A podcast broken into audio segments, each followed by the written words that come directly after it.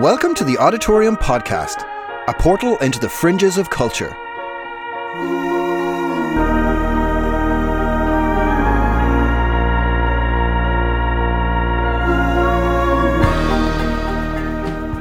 And now, before the news, a better chance to hear a classic episode of the British Biscuit Corporation's long running sitcom, The Odditorium Couple, starring Tony Hancock doing a poor impression of Dave Mounfield and David Bramwell as a camp stereotype.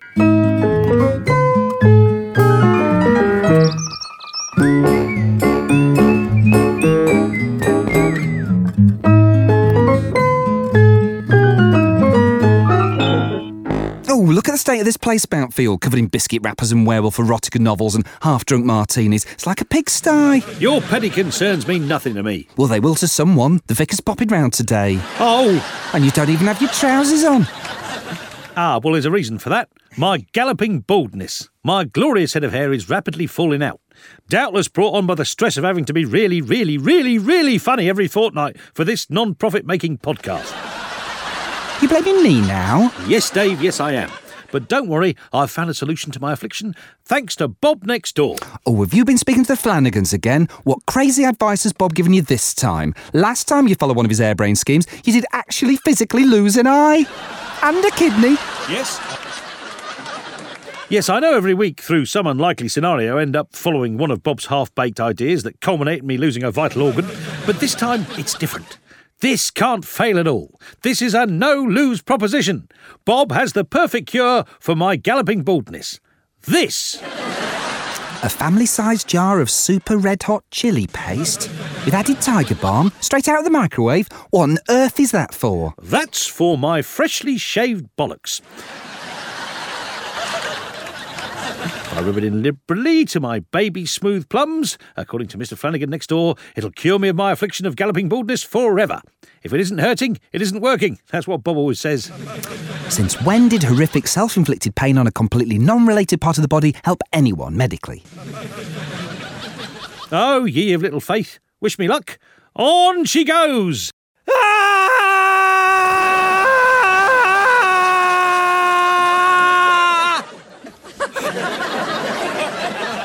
Hang on, bend down, let's have a look. Nope, nothing yet. Right. Ah! I don't know how much more of this I can take. Quick, pass me that highball glass of ice cold water before my nuts explode. Here you go. Oh, that's a relief. Oh no, after all that chili, they've expanded to an unfeasible size and have made a perfect seal around the rim of the glass. Quick, help me pull it off before I'm stuck like this forever. Oh. I can't I can't pull it off. You have to kneel down and I'll pull from behind. Like this. Oh, oh, yeah, that's good. Yeah, uh, yeah. Oh, nearly there. Oh. Yeah, keep pulling. Oh, that's good.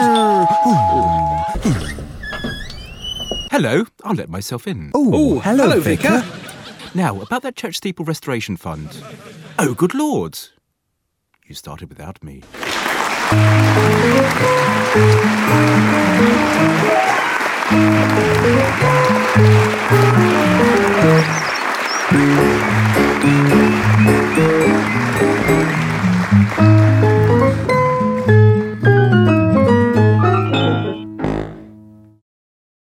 I was 19, I got my cock pierced.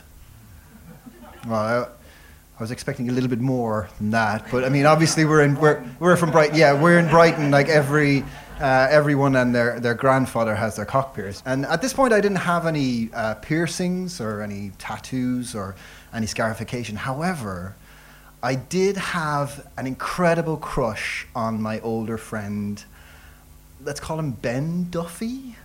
So, um, and Ben was all kind of uh, hardcore punk and like dreadlocks and like effortless cool. Uh, in my mind, I kind of liken him to um, Rage Against the Machine's Zack De La Rocha. You know, as if Ben wasn't cool enough, uh, he was also a piercer uh, at one of uh, Dublin's inner city parlours. And um, I just thought he was amazing. You know, I worshipped the ground that he walked on in that, in that, in that very intense kind of um, teenage attachment that you have to, to friends that perhaps you might have a homoerotic attachment to.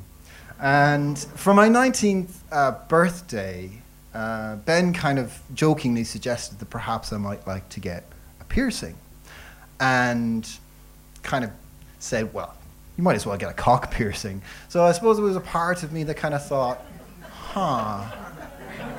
Okay, uh, and I kind of maybe thought about the idea of maybe Ben putting his latex-clad gloves uh, on on me, and I said, "Y- y- "Yes, 100% yes." Um, so the fateful day rolled around, uh, and I'm sitting in the waiting room of the piercing parlor, you know, sweating that cold sweat you get when somebody's about to jab you with a needle. Um, and, and, and my eyes kind of are casting around the room, and I'm looking for something to distract myself. And they fall on the, the, the list of piercings. Uh, let's call it the carte de maison. Um, and right down at the end, you get the, the genital piercings, right? So, you know, for 50 euro, you could have got um, the um, Prince Albert, which is uh, the most common piercing. Was the one I was lining up for myself. But a little bit further down, ladies, you could have the uh, uh, Princess Diana, uh, which is actually uh, a couple of these vertical clitoral hood piercings for 75 euro. But right down at the end, uh, written in black marker, was the Bob Flanagan.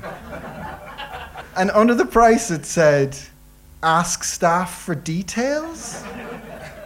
So of course, you know, in my kind of ang- anx- anxiety-ridden condition, I kind of fastened on this, you know. And Ben comes in, of course, to kind of bring me to the table and so on. And uh, I said, "So, uh, uh, what's a what's a Bob Flanagan? Should I get a Bob Flanagan?" And he kind of looked at me and he said, uh, like, looked me up and down. He was like, "Not tonight, Josephine." And of course, I was really ashamed, you know, and I didn't know what a Bob Flanagan was. I can't believe it. Uh, but I promised at that point that I would go, go home and, and, and look it up. And what I found was that Bob Flanagan was a, a performance artist, an American performance artist who uh, worked in uh, mostly in Los Angeles in the 1980s and the 1990s. Um, and he became most infamous for a performance piece that he did in 1989 called Nailed. Uh, and Nailed ended with his, uh, with Bob's flaccid penis and balls sewed up and nailed to a two by four. So, so you're getting the joke, right? So effectively, the piercers were like, "Well, if you want a Bob Flanagan, you better bring your own hammer," you know. um, so, but in this, in the course of like finding out this stuff, I, I got really interested in Bob's life, and it, it was so much more than nailed, right? So much more than this one really controversial um, performance. And Bob's life is this incredible, tragic, um, but also really funny. Um, and, and really inspiring story, and, I, and that's, that's the story that I want to share with you this evening. So, uh, Bob Flanagan uh, was born on Boxing Day in 1952, and when he was born, he was diagnosed with the congenital condition of cystic fibrosis. Now, I don't know if any of you know what cystic fibrosis is, but um, briefly, it, it, it causes, uh, it's a congenital condition that is incurable and that causes an overproduction of mucus in the lungs and the pancreas.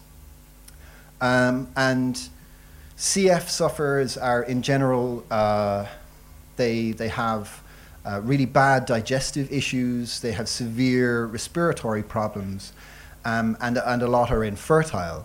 And when Bob was born, um, the longevity for people with CF uh, was, was quite low, and he, it was expected that he wouldn't live past his 10th birthday.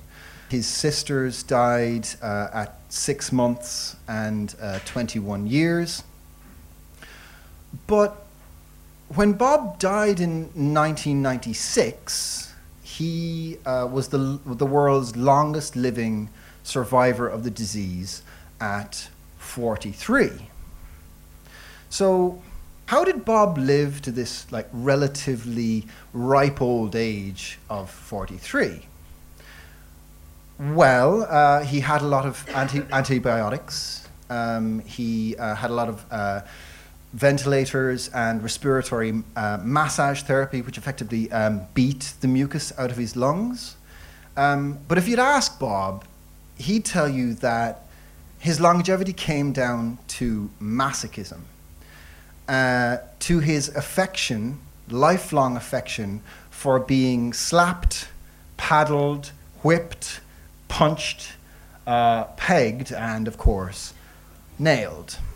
This apparently was the, the saving grace of his life. But what is masochism? According to the, the Diagnostic Statistic Manual for Mental Disorders, which is the, um, the uh, uh, psychiatrist's desk reference for uh, mental disorders, uh, masochism is an illness um, and it was pathologized until 1994.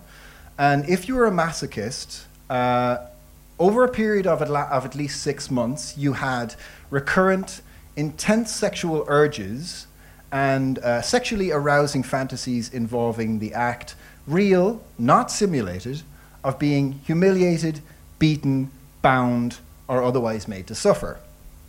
Uh, and you've acted on these urges, or are, you are markedly distressed by them. So, up until 1994, the DSM characterized masochism as a disorder. But when you look at Bob's, Bob Flanagan's life and you listen to his interviews and you, and you read his work, it becomes very clear that masochism was in some ways a, a means of gaining order, of, of taking control over a body that, since he was born, had been handed over to medical professionals to be uh, uh, prodded and pricked and, and brought into some kind of semblance of health, right?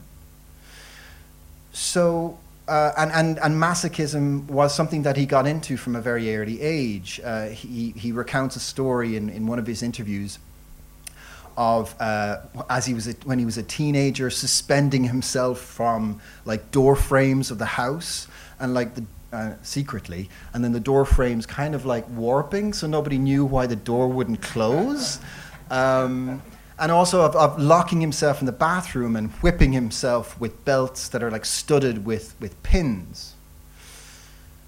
But it, it took a long time for Bob to get from these very secretive kind of explorations of masochism to something like Nailed. Um, and he was, he was a very shy kid. He spent a lot of time at Mass, like, like myself. Um, and he was a kind of Catholic kid, so there was a sense of guilt about all of these kind of um, uh, explorations. But writing was uh, Bob's other great vice. And uh, the turning point in his career came when he started to get involved with this um, literary arts center in uh, Los Angeles called Beyond Baroque. Um, and it was with Beyond, uh, with the people in Beyond Baroque that he really found his community. And uh, so here, here's a here's a, um, a picture of some of the some of the people that he met there. Uh, right here, you've got Amy Gerstler, who's a, who, um, a poet and won the National Book Award a few years ago. Um, and here's uh, Michael Silverblatt, who runs a really successful uh, podcast on, on books called Bookworm. Um, but one person that's missing from this uh, picture is a, uh, a guy called Dennis Cooper.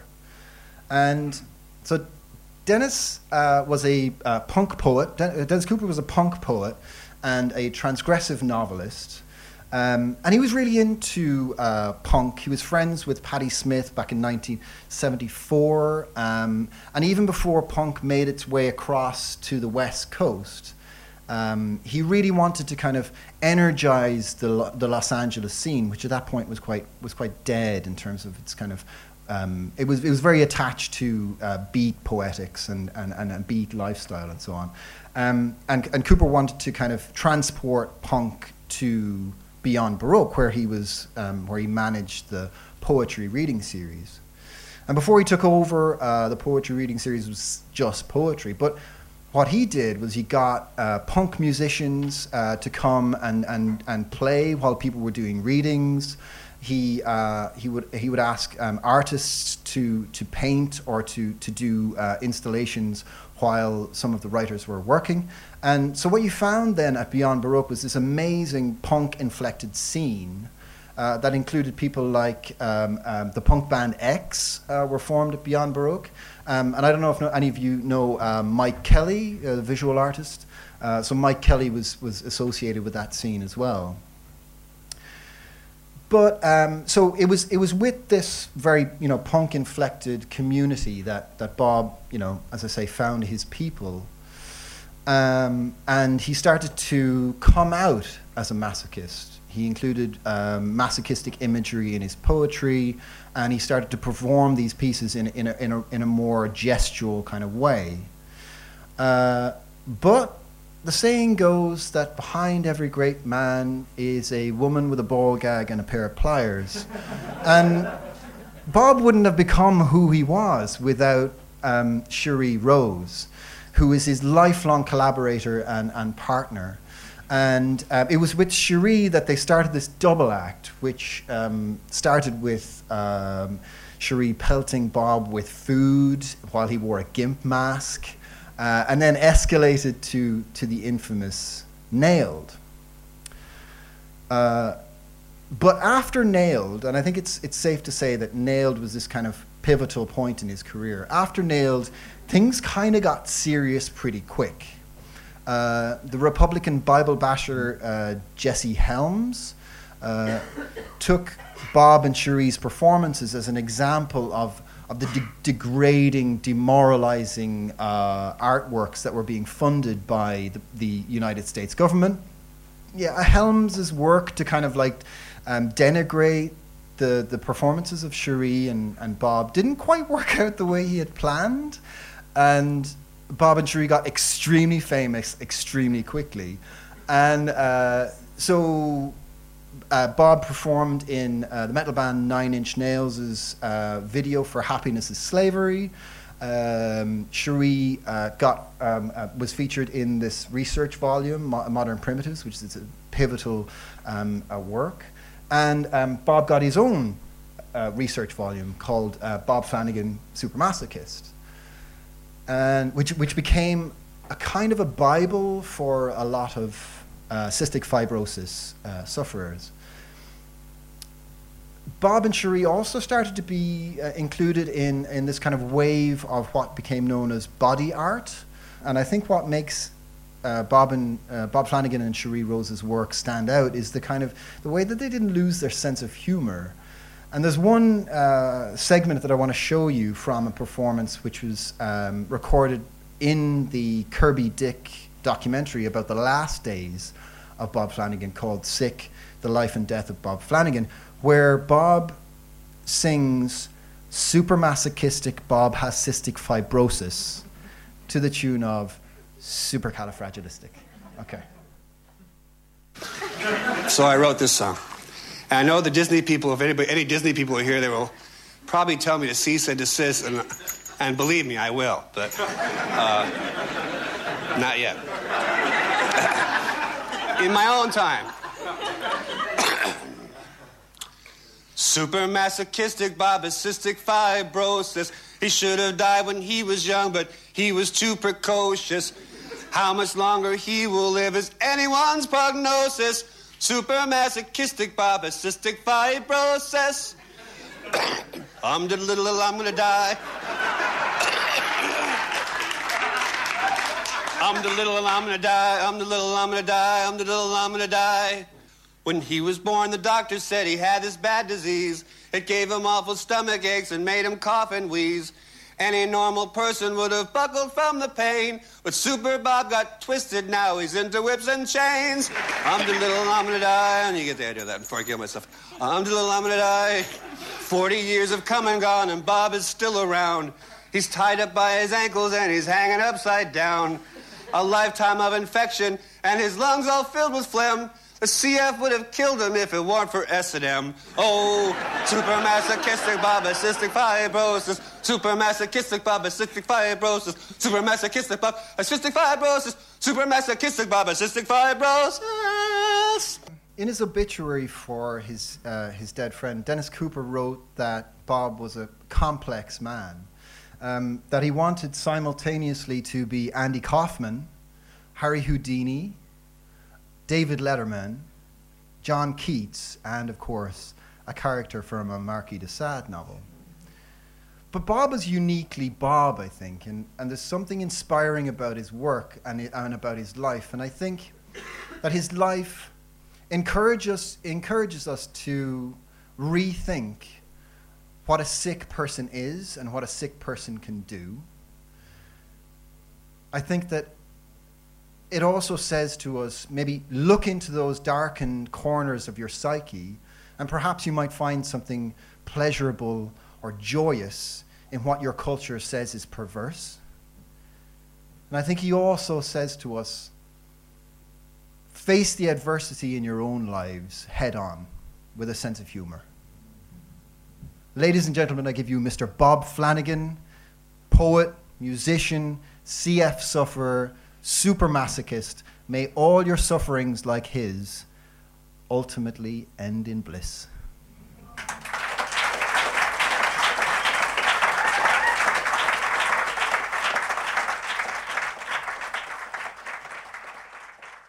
Diarmuid Hester there on the subject of the life and death of, of Bob Flanagan. Have you seen the documentary, Dave? No, I haven't. It's a little bit rich for my blood. It? Yes, yes, yes. I mean, it's it's it, you know, It's a oh, really- hats off to him. I just uh, It's a it's a powerful it's a powerful story. It's a, it's a really powerful story, Well, he's a, he's he a lived- lucky man. He's a lucky. Well, he's not lucky, but uh, what what a thing to find that um, you know your favourite thing also helps you live longer. Yeah, you know, yeah, I guess. not many get that. And you have you been you've been researching a particular. I know that I know that you have Well, many would- strange interests. Yes. Um, but you have a particular interest in. A, is it a Japanese? It is a cult that- Japanese practice called. Uh, I don't think it goes on anymore. It only went on to the 19th century. It's called Sokushin Butsu. Um, it was a Buddhist practice uh, carried out in northern Japan, um, in Yamagata, uh, between the 11th and 19th century. Um, uh, practiced by a, I I can't really say this, but I'm going to try, Vajrayana uh, school of Buddhism. Um, and it was a, it was a practice that included the monks dying, but that wasn't really the point. The point was is it was a, an act of uh, uh, enlightenment, and and what it was it's it was took about three thousand days or up to ten years, where you had a very strict diet where um, everything was cut out of the diet apart from certain uh, you know, pine needles and other sort of resins from trees and things like that. The, the translation of the diet literally means eating a tree.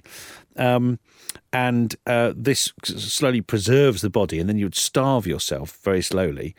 Stop drinking fluids as well towards the end, and uh, the monks would, would die while, while chanting um, in in a circle, uh, and their body was were perfectly preserved. kind of kind of the exact opposite of what Flanagan was trying to do. Flanagan was trying to make his life go on as long as he could through extreme measures, and these guys through extreme measures were trying to bring their lives to an end, but uh, but be perfectly preserved for Well, yeah, the idea was that you were reaching a layer of enlightenment, um, which put slash your, death. slash death, yes. But you know, well, that, that's the problem, isn't it? The, any any religion or philosophy that adhe- abjures the body and the desires of the body, ultimately, um, you know, has a problem with life, doesn't it? And and that's the problem with, for me, Buddhism is it says, well, you've got to transcend beyond all human desire and go to a place. But it's sort of anti-life that in a way, really, isn't it? Because you know, life is made up of desires and wants and needs, and and if you if you're transcending all of them, essentially you're dying. You're you're um, and and to be honest with you, it didn't it didn't. Uh, apparently, thousands of monks tried it over the years, but only 24 bodies have ever been found. But they are perfectly preserved. They require no. It's a self mummification process that works perfectly. Job done. So we're going to wrap up this episode with a feature biscuit, and just before we do this this feature biscuit, because this this feature biscuit has got a slightly serrated edge, which I think if you were if you were to put it in your mouth too quickly, Yeah. carelessly, you could potentially cause yourself a little bit of damage, couldn't Yes. you? The biscuit is what would you say, nice or nice? I'm saying nice because they're not nice. I'm saying nice because I was I was brought up calling them nice biscuits. Now I have to I have to disagree with you. I quite like a nice biscuit, and I think it's largely down to the fact that there's quite a lot of sugar that's sort of glued onto the top of them. Yeah, so these are happy shopper ones I noticed. So there's not even much sugar. There, no, you're The right. There isn't much sugar on these, Yeah. and it has the word. You can just about make out the word nice or nice Yes. um, sort of stamped into it, and a, and a slightly serrated edge. you had a story about the, the name Nice why- or Nice. Why, why are they called that? Well, supposedly they were always called nice biscuits. They've got coconut in as well, so they're the only biscuit we know with coconut in. apart to the fun. Coconut macaroons. Macaroons. Um, well, the coconut's fairly subtle. In fact, if I'm honest, I can't really taste any coconut. No, these have been passed near some coconut. But like I say, they Yeah, are happy yeah. shopper. Anyway, carry on. Well, so, um, first of all, it's the most popular biscuit in Holland. Wow. Just going to say that. Just shows how dull the Dutch really are. Well, no, I mean they have really good porn, don't they? So they have to lose out somewhere. I'm guessing it's the biscuits. Wow. So the story goes that in 1860, when when the um, biscuit was um, invented, it was called nice Yeah. because because it tasted quite nice. Okay, so there was not a lot of thought went into that. Yeah. Okay, what should Um, we call it? nice biscuit. Nice Oh, these are nice, aren't they? What should we call it? Nice. Yeah. Well done. Job done. Meeting over. Anyway, a few years later, Queen Victoria took a whole suitcase of these over to Nice in France. You're right. And when she came back, Why? Why did she take a whole? She go, one must take. Ne-. It was a good joke. Did she? Was she being funny? I don't know. Well, was she? Was she? Apparently, that was did it. have. Do you know? Do you know what? Queen Victoria. Queen Victoria. We say the most famous phrase associated with her was Um, where's your Prince Albert? not that. Um, nice we not amused. We are not amused. Do you know where that came from? Prince Albert. It came from her diary, and the most overused phrase in her diary was "Today I was most amused." Oh, really? The whole thing was turned its head. Anyway, so, So, she, she's a japester and a joke. She, she was she was arsing around with wordplay, yeah. Yeah, nice. And she so it, it be, they became nice or nice biscuits after Queen Queen Victoria took a suitcase of them. Just like when um, Ringo Starr, when when the Beatles first went to India, apparently he took a whole suitcase full of baked beans because he didn't know if he would be able to eat the food out there. Right. And so, being English, he took. Uh, yeah, took some. Took What? some So you're saying that, that everybody eats baked beans in India now because of Ringo Starr? No, no, no. I'm, I'm saying that the Queen thought that she might not like French food, so she just took Nice biscuits. Oh, as a way of surviving. Oh, is that why she took them? That's my theory. I'm not saying that. I much prefer the. Jolly Japester uh, that she was going to surprise everyone in Nice with nice biscuits. I like Okay, that idea. and it was the biscuit of choice of the Nazis. you Oh. just you've made that up. Oh, What? What? What? What? Why? oh no, What? the- They said people have tea and cakes, nice biscuit. and people have nice biscuits. Probably because it sounded a bit like Nazi. Na- Nazi, Nazi biscuits. Nazi, to biscuits. see it. Um, anyway, look, but no, I, I made that up. Oh, right. What's um, it is the only biscuit that we are ever going to feature on this program that had its own punk anthem. Did it? Yeah.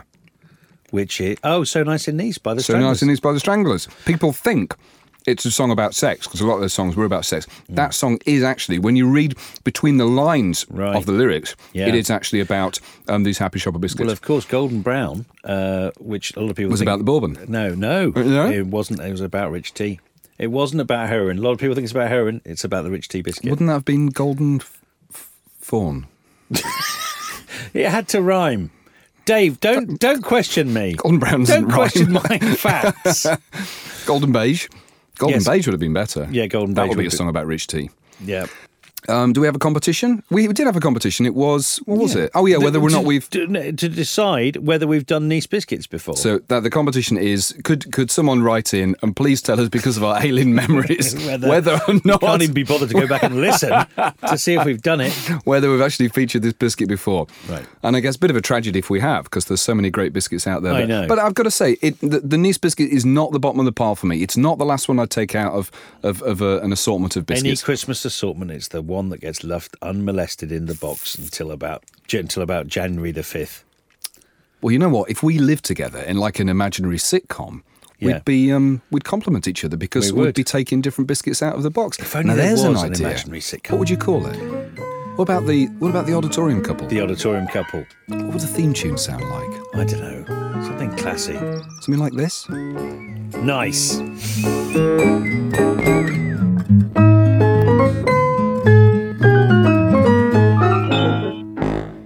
The Odditorium is presented by Dr. David Bramwell and Mr. Dave Mounfield. The producers are Andrew Mailing and David Bramwell. Studio managers were Sam Walter and Hannah Schmidt. Discover more about the show and upcoming live events at oddpodcast.com. You can follow us on Twitter at oddpodcastuk and contact us through contact at oddpodcast.com. If you like the Odditorium, please leave a review for us on iTunes. The Odditorium is a best selling book full of fascinating stories about pioneers, outsider artists, adventurers, and counterculture heroes. It's published by Hodder and Stoughton and is available through Amazon and all good bookshops. Radio announcer was played by Sam Walter.